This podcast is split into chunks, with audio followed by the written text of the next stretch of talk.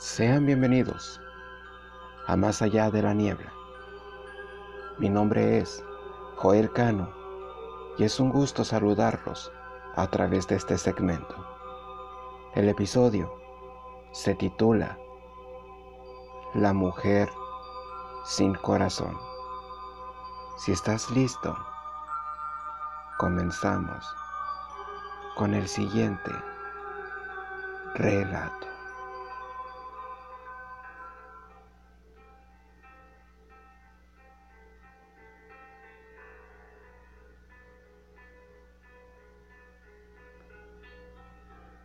Hace algún tiempo, en un pueblecito de España, cuyo nombre se ha decidido olvidar, sucedió un evento terrible, capaz de asustar a más de uno. Un feliz matrimonio que se amaba como ningún otro. De aquella unión nació una niña que conforme crecía desarrollaba un amor enfermizo hacia su padre y un gran odio desmedido por su propia madre.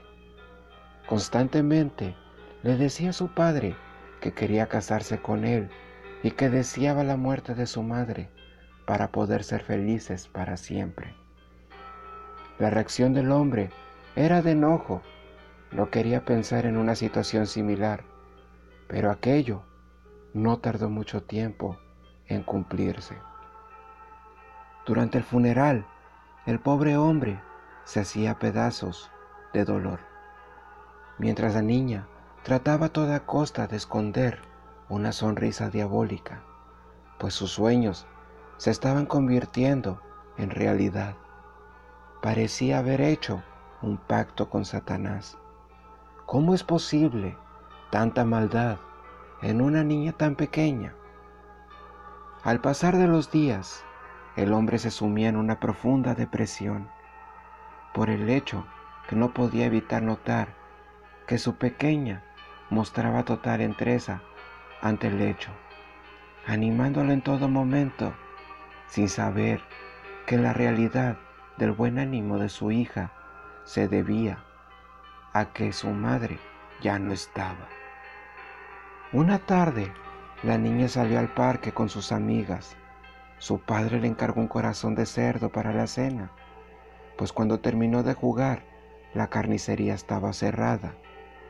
Así que tuvo la macabra idea de profanar la tumba de su madre y arrancarle el corazón.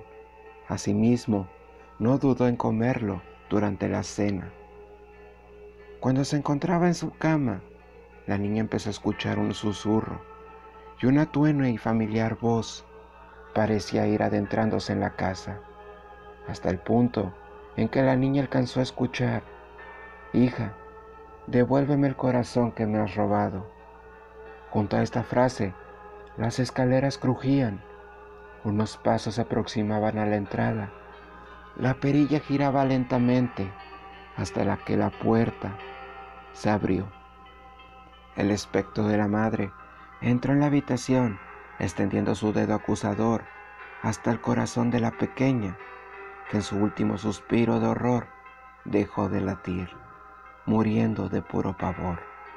Desde entonces se ha visto vagar al espíritu de la mujer sin corazón. Algunos dicen que ha atacado niñas para saciar su sed de venganza y otros dicen que simplemente llora por el amor perdido. Y así seguirá por toda la eternidad.